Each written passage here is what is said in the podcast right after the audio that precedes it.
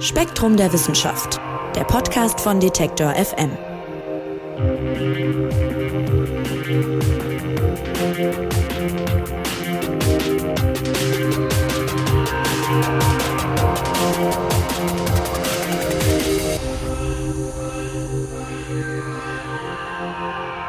Hallo und herzlich willkommen. Ihr hört den Spektrum Podcast. Mein Name ist Marc Zimmer und ich freue mich, dass ihr dabei seid, denn Achtung, festhalten, wir sprechen heute über Zombie Kakerlaken. Ja, richtig gehört. Es geht um Kakerlaken, die sich wie Zombies benehmen und es geht vor allem auch um die Tiere, die diese Kakerlaken zu Zombies machen, nämlich die sogenannte Juwelwespe.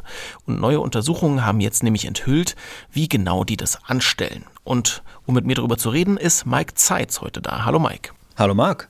Mike, ganz ehrlich, es ist als Kompliment gemeint, aber als ich das Thema Zombie-Kakerlaken gelesen habe, da war mir irgendwie klar, dass wir beide darüber reden würden. Ich weiß nicht, normalerweise machst du ja oft äh, Weltraumthemen und Physikthemen, aber irgendwie passte das. Ja, das, das äh, passt total. Ich bin nämlich heimlicher Schlupfwespen-Fan. Also ich bin eigentlich Physiker, aber mein Herz schlägt auch für die Wespengemeinschaft. Und äh, da habe ich mir das Thema richtig gehend unter den Nagel gerissen, als ein Kollege meinte, oh, er schafft das nicht oder äh, das ist ein bisschen kritisch. Und dann, ja, habe ich direkt gesagt, das mache ich. Ja, wunderbar. Also es geht um die sogenannte Juwelwespe. Vielleicht klären wir erstmal, wie sieht die denn aus? Wo lebt die? Also die Juwelwespe, die kommt ursprünglich aus den Tropen ähm, in Afrika und Asien und die ist eigentlich relativ klein, gerade mal zwei Zentimeter groß, hat aber so einen wunderschönen farbig schillernden Körper und deswegen heißt sie Juwelwespe. Aber dass sie so hübsch ist, das macht sie noch nicht so besonders sondern das eigentlich Spannende ist ihre Lebensweise, ähm, genau genommen ihr Brutverhalten. Also du hast es ja schon gesagt, die machen Kakerlaken zu Zombies und äh, das machen sie für ihren Nachwuchs, damit der die bei lebendigem Leib auffressen kann. Also du äh, merkst schon, warum ich mich so begeistert dafür habe. ja, ähm, jetzt klingt Zombie-Kakerlake natürlich erstmal nach so trashigem Horrorfilm, muss ich sagen. Habe ich auch, war so das erste, woran ich gedacht habe, irgendwie Angriff der Killerbienen oder sowas, so Sachen, die man früher spät nachts äh, bei bei RTL 2 und so sehen konnte. Aber äh, tatsächlich ist das nicht übertrieben, ja. Also wenn die Juwelwespe mit der Kakerlake fertig ist, dann ist die so eine Art Zombie. Erklär doch mal, was macht die denn eigentlich? Ja, also die Juwelwespe ist allgemein eine, eine Schlupfwespe. Schlupfwespen, das sind äh, Wespen, die legen ihre Eier an andere Insekten, also normalerweise zum Beispiel Raupen oder Käfer. Und diese schlüpfenden Larven aus dem Ei, die, die fressen das Opfer dann von innen heraus auf. So, und die Juwelwespe, die hat sich jetzt ausgerechnet auf Kakerlaken spezialisiert. Also diese großen Küchenschaben, die kennst du vielleicht aus dem Urlaub, wenn du dich in, irgendwo in Südeuropa mal beim Hotelzimmer vertan hast und, oder Pech hattest. Also diese, diese riesigen Kakerlaken, die viele Zentimeter groß sind, viel größer als so eine Juwelwespe. Und darauf hat die sich spezialisiert. Und um ihr Ei auf so ein riesen Viech abzulegen, brauchst du eine Juwelwespe eine besondere Strategie. Und äh, ihre Strategie ist ein Giftcocktail, den injiziert sie ins Gehirn der Kakerlake. Und das paralysiert die, also das macht sie verteidigungsunfähig, willenlos zum Zombie. Und dann fasst die Juwelwespe die Kakerlake an einer Antenne äh, und führt sie wie so ein Hund an der Leine in ein Versteck. Und da legt sie dann ein winziges Ei ab. Und dann bleibt die Kakerlake da ruhig sitzen. Währenddessen schlüpft die Larve und frisst sich langsam durch die Eingeweide, verpuppt sich dann in der Kakerlake und schlüpft irgendwann als fertige neue Juwelwespe aus dem Hinterleib. So, das ist erstmal so grundsätzlich der, der Lebenszyklus. Das klingt schon wie der Plot von einem Horrorfilm, finde ich. Also. Total. Und die Juwelwespe, die ist jetzt ein sogenannter äh, Parasitoid habe ich jetzt auch neu gelernt, ist nicht das gleiche wie ein Parasit. Was ist denn der Unterschied? Was bedeutet Parasitoid? Also Parasiten kennen wir ja alle, das sind so kleine Viecher, die sich von unseren Körperflüssigkeiten ernähren. Also wir kennen Bandwürmer, wir kennen Läuse, wir kennen Zecken, Mücken, also alles so ziemlich unangenehme Viecher, die uns irgendwas aussaugen, aber im Allgemeinen überlebst du es, wenn du von einem Parasiten befallen wirst. So bei Parasitoiden ist das anders. Ein Parasitoid tötet seinen Wirt zum Abschluss seiner Entwicklung. Ja, und das ist so ein bisschen, wo wir jetzt schon in der Filmwelt sind, wie in einem Film Alien. Äh, da gibt es ja diese Facehugger, also diese spinnenartigen Viecher, die klammern sich dann ans Gesicht von einem Menschen, pflanzen dem Ei ein. Dann entwickelt sich im Körper so ein Alien-Embryo und bricht dann aus dem Brustkorb hervor, tötet dabei sein Opfer, viel Blut spritzt herum und äh, ja, das ist dann eben ein Parasitoid, also der lässt nicht viel von seinem Opfer übrig. Ja, ganz ikonische Szene, wie da so ein Alien aus dem Brustkorb äh, rausbricht. Uah. Ja, ich habe den Film dann auch, äh, als ich den Artikel bearbeitet habe, habe ich mir direkt nochmal Aliens, also den zweiten Teil angeguckt. War sehr interessant. okay, und also die Juwelwespe, die verfährt im Grunde nach dem gleichen äh, Prinzip wie die Aliens da, ja? Also sie pflanzt ein Ei ein und äh, wenn denn da alles gelingt und die Larve schlüpft, dann ist das das Ende der, der Kakerlake. Genau. Wie ist es denn, du hast ja ein bisschen beschrieben den Prozess schon, die initiiert erstmal so einen Giftcocktail. Warum muss sie denn eigentlich die Kakerlake in, in einen Zombie verwandeln? Also, ich habe es ja schon gesagt, die Kakerlake ist ziemlich groß. Es ist ein ziemlich unpraktischer Wirt für so eine kleine, eigentlich schwache Juwelwespe. Andere Schlupfwespen, die machen sich relativ einfach, die legen ihr Ei irgendwie an eine Raupe oder sowas, was sich nicht verteidigen kann. Ähm, aber ja, um eine Kakerlake wirklich äh, als Wirt zu verwenden, da musst du eben eine sehr ausgeklügelte Strategie entwickeln. Und um äh, ja, so eine Kakerlake abtransportieren zu können, reicht es auch nicht, wenn du sie mit einem Giftstich einfach tötest, weil dann liegt sie da tot rum und wird vielleicht von einem Vogel gefressen oder vergammelt sondern du musst sie wirklich dann auch noch abtransportieren, irgendwo in Versteck führen, da erst das Ei ablegen. Also dazu braucht es schon wirklich ausgefeilte, ja, regelrecht Hirnchirurgie, um, um die zu so einem willenlosen Zombie zu machen. Und ja, das hat sich im Laufe der Evolution dann eben ebenso filigran entwickelt, dass die Juwelwespe eben so eine ganz besonders ausgefeilte Strategie hat, wo sie mehrere Stiche appliziert, die dann jeweils einzelne Teile quasi des Gehirns der Kakerlake, des Nervensystems der Kakerlake so manipulieren, dass dieses diese ganzen Abläufe so funktionieren. Hm, vielleicht muss man das auch nochmal deutlich machen. Also die Wespe tötet die Kakerlake nicht direkt, sondern schaltet eben ihr Gehirn aus, aber führt sie dann noch durch die Gegend, eben in dieses Versteck und will ja dann auch noch, dass die Larve in der noch lebenden, aber eben, sagen wir mal, hirntoten Kakerlake dann auch noch, noch ranwachsen kann. Ne?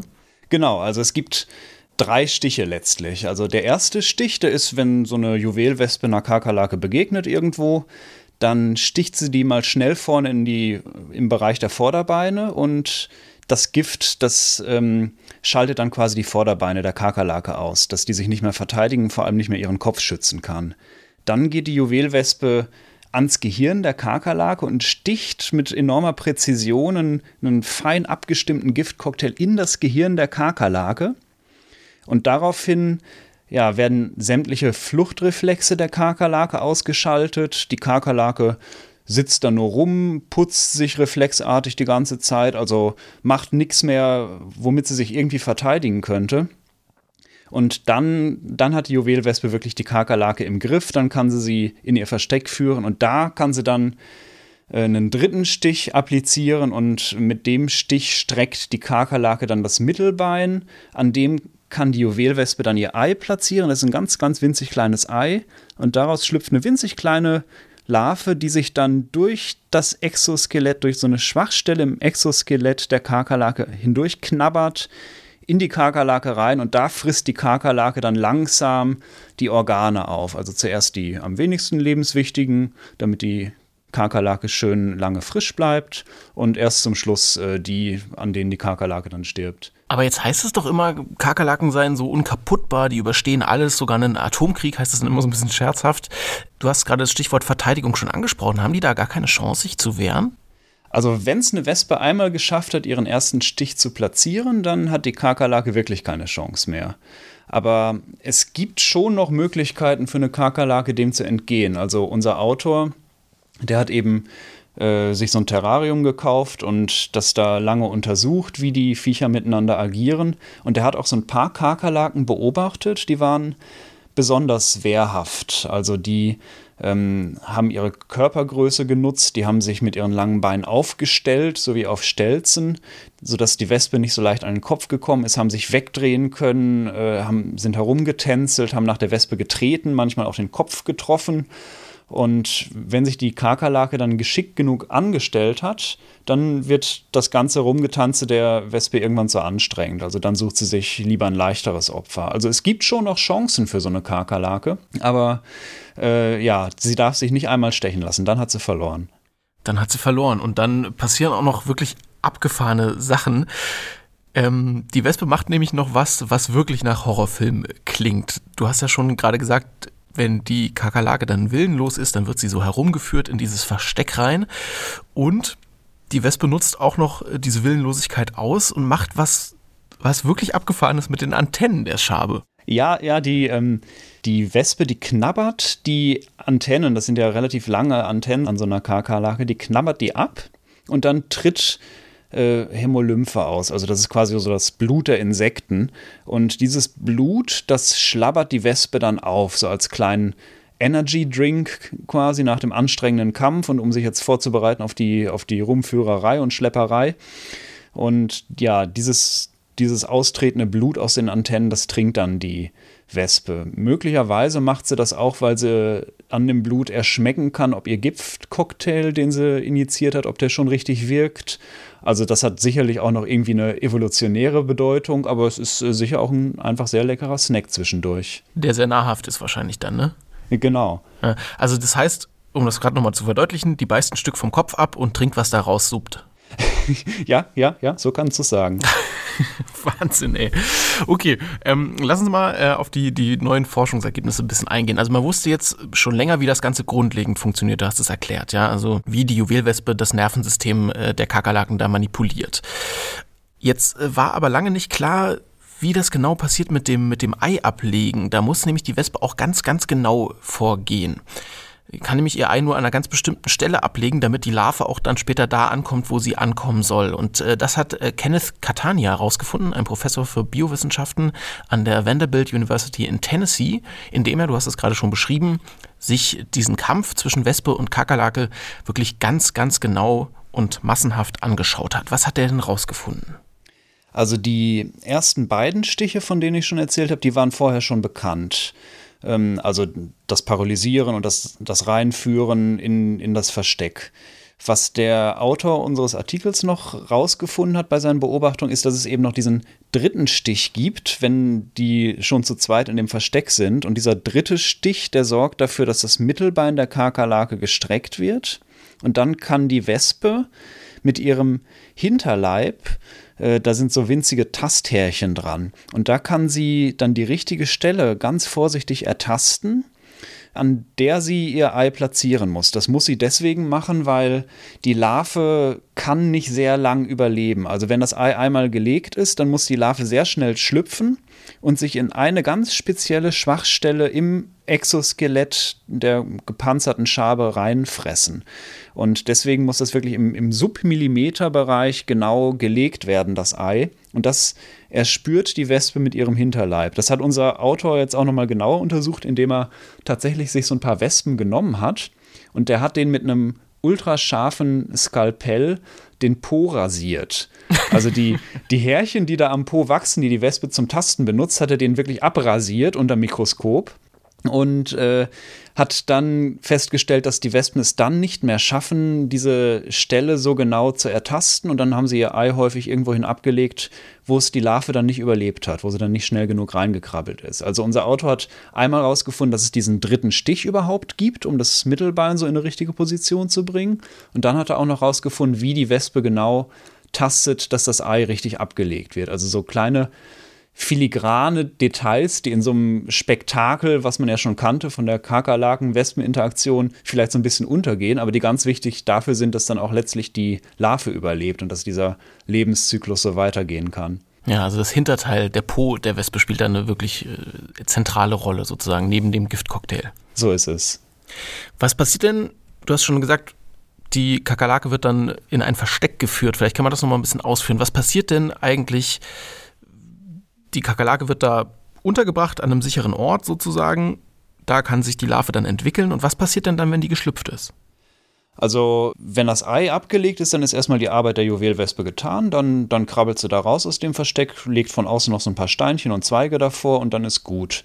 Und dann muss sich der Nachwuchs langsam in die Kakerlake vorarbeiten. Also die Larve knabbert sich dann eben durch so eine Schwachstelle. Das ist wie bei so einer menschlichen Ritterrüstung. Da gibt es an den Gelenken immer so kleine Stellen im, äh, ja, in der Rüstung oder eben im Skelett, wo man leichter durchkommt. Und dann knabbert die Larve so im Lauf der nächsten paar Wochen langsam von innen die Kakerlake auf, frisst zuerst so ein bisschen weiches Gewebe, Organe, die nicht so wichtig sind. Also sie achtet drauf, dass die Kakerlake möglichst lang überlebt und ähm, das schafft sie, die so lange frisch zu halten, dass sie sich eben dann nach ein paar Wochen verpuppen kann. Und dann verpuppt sie sich wirklich in der mittlerweile verstorbenen Kakerlake und schlüpft dann irgendwann nach, nach nochmal ein paar Wochen.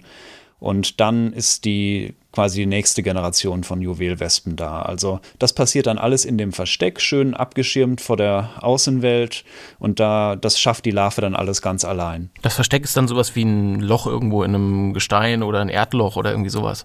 Genau, also das ist irgendwie eine, eine kleine Ritze, ein kleines Loch im Boden ich habe selbst hier mal vom Spektrum Verlag, das ist vor ein paar Jahren gewesen, eine andere Art von Schlupfwespen beobachtet. Da habe ich so eine kleine Spinne auf dem Boden gesehen, die ist aber nicht selbst gekrabbelt, sondern die war paralysiert von einem Stich von der Wespe und wurde dann von so einer winzig kleinen, paar Millimeter kleinen äh, Wespe richtig geschleppt. Und da habe ich dann natürlich nachverfolgt, wo die hingeht. Und die ist in so eine kleine Ritze zwischen den Pflastersteinen verschwunden und hat da ihre Spinne verstaut und da wahrscheinlich dann auch ihr Ei dran abgelegt und die arme Spinne hat das sicherlich nicht überlebt. Also das ist einfach irgendwo ein nettes Versteck in der Umgebung, was sich gerade so ergibt. Also wenn die Juwelwespe alles richtig gemacht hat und die Larve sich gut entwickelt, dann ist das das Todesurteil der Kakerlake. Definitiv. Aber wenn da was schief läuft, dann kann es wirklich sein, dass die Kakerlake aus diesem Zombie-Zustand nochmal zurückkehrt. Ja, also wenn jetzt beispielsweise die Larve nicht schlüpft, ähm, wie in den Versuchen, wo äh, unser Autor den Po rasiert hatte von der Wespe und das Ei nicht richtig abgelegt wurde, also wenn, wenn die Larve nicht schlüpft oder eben verstirbt, bevor sie sich vorgefressen hat, dann wacht die Kakerlake irgendwann aus ihrem Zombie-Zustand wieder auf. Also das dauert dann so eine Woche, dann sind die Gifte langsam abgebaut. Und wenn sich dann in der Zeit eben noch keine Larve in sie reingefressen hat, dann äh, ist die Kakerlake wahrscheinlich relativ irritiert, aber kann sich dann da aus ihrer Kammer befreien und äh, dann hat sie noch eine Chance. Oder eben, wenn sie es schafft, vorher die Wespe abzuwehren und es gar nicht erst zum Stich kommt. Ich stelle mir das vor wie nach einem ziemlich heftigen Filmriss, so dass man man wacht an einem Ort auf und weiß nicht, wie man hingekommen ist. Die Antennen sind weg und man, man hat wahrscheinlich ziemliche Kopfschmerzen, ne? Ja, es gibt ja ein, zwei Hollywood-Filme mit, äh, mit menschlichen Darstellern. Das könnte man wahrscheinlich auch mal aus Perspektive so einer Kakerlake machen. Ja. Also, das ist wirklich äh, ganz erstaunlich, was du da beschreibst. Mit einer fast schon chirurgischen Präzision geht diese Wespe ja eigentlich davor. Und da fragt man sich natürlich, wie kann das sein? Ja, wie, wie entwickelt sich sowas Feines? Wie findet die genau den Ort, wo sie hinstechen muss, das Ei ablegen muss? Also nicht im konkreten Moment, sondern einfach, wie ist es dazu gekommen? Und die Antwort ist vermutlich einfach Evolution, ne? Ja, genau. Also da hat sich zwar schon was ganz Besonderes entwickelt bei dieser speziellen Art, also bei der Juwelwespe, aber ich habe ja schon erzählt, es gibt noch andere Schlupfwespenarten, die machen sich einfach, die legen einfach ihr Ei irgendwo an eine verteidigungsunfähige Raupe. Also vermutlich hat sich irgendwann im Lauf der Evolution mal eine Wespenart auf etwas wehrhaftere Schaben spezialisiert, beziehungsweise auf deren Vorfahren. Und dann gab es vermutlich so eine Art evolutionären Rüstungswettlauf. Das kennt man ja aus der Evolution, dass sich Arten gewissermaßen aneinander anpassen an ihre Verteidigungs- und Angriffsstrategien. Ja, und das Ergebnis ist heute dann eben diese, diese hochpräzise, quasi schon chirurgische Abfolge von Abläufen, ähm, aber sowas kann die Evolution schaffen, wenn du ihr genügend Millionen Jahre Zeit gibst. Ja, damit verbunden die Frage, ist das einzigartig, was wir da an Raffinesse und Präzision gerade gehört haben, oder gibt es sowas in der Tierwelt noch häufiger? Also es gibt schon noch andere Schlupfwespenarten und es gibt auch Schlupfwespenarten, die beispielsweise Spinnen auf eine ähnliche Art manipulieren, dass die dann kein Netz mehr spinnen, sondern dass sie dann quasi so eine Art Kokon für sich selbst spinnen, wo, wo dann sich die Larve drin entwickeln kann. Aber so diese spezielle Art der Manipulation, das ist schon einzigartig. Aber es gibt eben auch viele andere Parasiten und Parasitoide, die ihren Wirt auch äh, relativ subtil manipulieren. Also nicht nur aus dem Wespenreich, da gibt es auch auch aus dem Einzellerreich beispielsweise ähm, gibt es da Lebewesen. Also es gibt den Erreger der Toxoplasmose, ähm, der heißt Toxoplasma gondii. Äh, den kenne ich auch deswegen, weil mich das auch total fasziniert. Der manipuliert Mäuse. Also der, dieser Erreger, der lebt in Mäusen und manipuliert die so, dass sie ihre Scheu vor Katzen verlieren. So eine Maus ist dann eben mit so einem Toxoplasmose-Erreger infiziert sitzt draußen rum, wird von der Katze geschnappt und erst in der Katze kann sich der Erreger dann in seinem weiteren Lebenszyklus fortpflanzen. Also der braucht quasi, dass, dass sein erster äh, Wirt von der Katze gefressen wird und kann sich dann in, in der Katze selbst weiterentwickeln. Also es gibt schon so sehr subtile teilweise Mechanismen, die sich im Laufe der Evolution rausgebildet haben, überall im Tierreich. Also die Evolution ist da echt manchmal ziemlich grausam und erbarmungslos. Ja, krass. Also Zombies für mich eigentlich eher ein Produkt der Fiktion, aber dann gibt es das wirklich in der Tierwelt äh, immer häufiger. Ist das denn theoretisch auch äh, beim Menschen denkbar? Also jetzt wahrscheinlich nicht die Wespe, ne? Es ist jetzt nicht hier äh, Horrorfilm aller Killerwespe verwandelt Menschen in Zombies äh, und ergreift vielleicht noch die Weltherrschaft, aber lässt sich theoretisch auch ein Mensch so in einen Zombie verwandeln? Also das mit der Wespe wäre natürlich schon ein ziemlich cooler Horrorfilm, würde ich mir definitiv angucken. Ja, äh, wenn du es noch könntest. ähm, aber es gibt es äh, ja auch bei Menschen, auch auf recht subtile Art und Weise. Ich habe diesen Toxoplasmose-Erreger erwähnt und da ist es so, dass wir Menschen gelegentlich ein, ein Fehlwirt von diesem Erreger sind. Also der hat es eigentlich gar nicht auf uns abgesehen, aber wenn wir beispielsweise verdreckte Nahrungsmittel zu uns nehmen, wo so eine Maus drauf geköttelt hat, wo dann eben dieser Erreger drin ist, dann kann es auch sein, dass wir an Toxoplasmose erkranken oder auch beim, beim Reinigen der Katzentoilette beispielsweise. Und dieser Toxoplasmose-Erreger, der schafft es dann auch, die Menschen so ein bisschen zu manipulieren. Also es gibt Hinweise in der Forschung, dass tatsächlich Menschen, die mit Toxoplasmose infiziert sind, ein bisschen risikofreudiger werden. So ein bisschen wie die Mäuse, die ihre Scheu vor der Katze verlieren. Ähm, das hat natürlich überhaupt nichts mit Zombies zu tun oder damit, dass wir unseren freien Willen verlieren würden. Aber das ist schon so ein, so ein ganz feines, subtiles, ähm, so ein subtiler Mechanismus, den die Evolution da auch entwickelt hat vielleicht aus der Zeit, als wir Menschen noch äh, von Säbelzahntigern gefressen wurden. Vielleicht auch einfach, weil wir ein Fehlwirt sind und das einfach sein Programm abspielt. Aber das gibt es auch, also so, so ein kleines bisschen bei Menschen, aber natürlich alles äh, nichts mit Wespen und, und aus dem Brustkorb rausbrechen und äh, so eine Geschichte wie bei Alien, das haben wir zum Glück nicht zu befürchten. Gut, dann können wir ja beruhigt sein.